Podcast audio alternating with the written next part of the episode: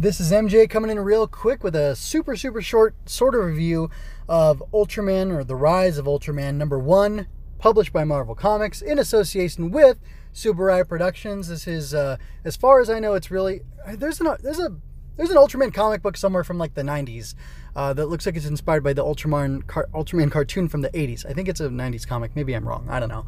Uh, but anyway, this 2020 comic is Tsuburaya bringing Ultraman into the US in a big way.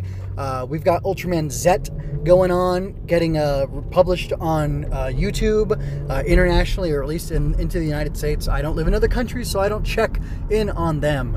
Um, sorry.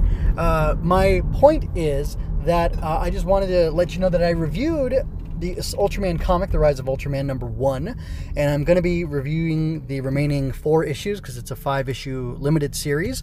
And uh, you can go ahead and check that out, not on uh, the podcast MJ Loves Toku, not on the MJ Loves Toku YouTube channel, but on the Swinging Through Comics channel, on the Swinging Through Comics uh, audio podcast feed all of that is found at mjmunoz.com, and all of my stuff is always going to be linked back at mjmunoz.com, even if it's hidden away uh, because I'm trying to make it big as an author and I need to, you know, hide the some of the weird stuff I've done.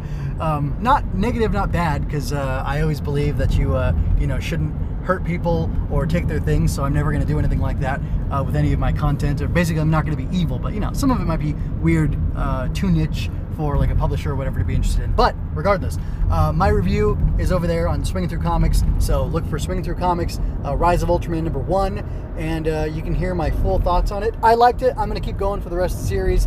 Uh, not just because it's only five issues and that's not a lot, because honestly, money's tight right now, and I'm trying to switch some things around with my life and uh, buckle down and I don't know, be entrepreneurial and do other stuff besides trying to become a successful writer.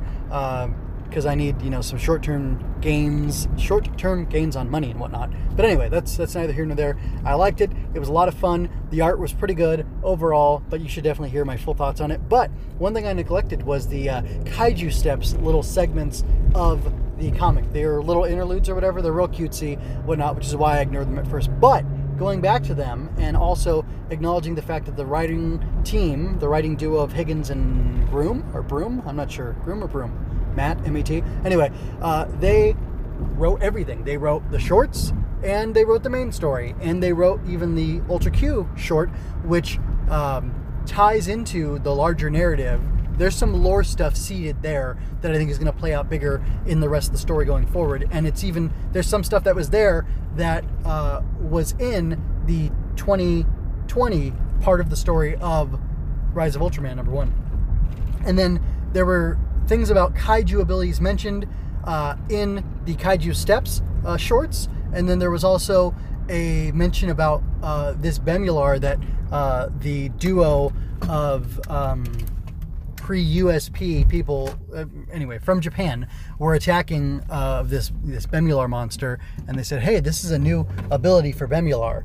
And kaiju abilities are mentioned by a character in the shorts, in the Kaiju Step shorts. So I think, I wonder if uh, there's going to be some lore thing about the fact that the USP, which is the alternative to the SSSP uh, in this iteration of the Ultraman story, is somehow harvesting the abilities and powers of kaiju and weaponizing them and like cloning them or backwards engineering them with their you know technology somehow and uh, using that to enable themselves to fight against kaiju. And i think that's a really neat concept. Uh, not something i expected. It was something i didn't really notice my first time through but as it sat in my mind and i gelled this is uh, about 24 hours uh, 26 hours later, uh, this stuff was gelling in my mind uh, earlier today, and I just wanted to put that message out there and then also let you know check out the full review.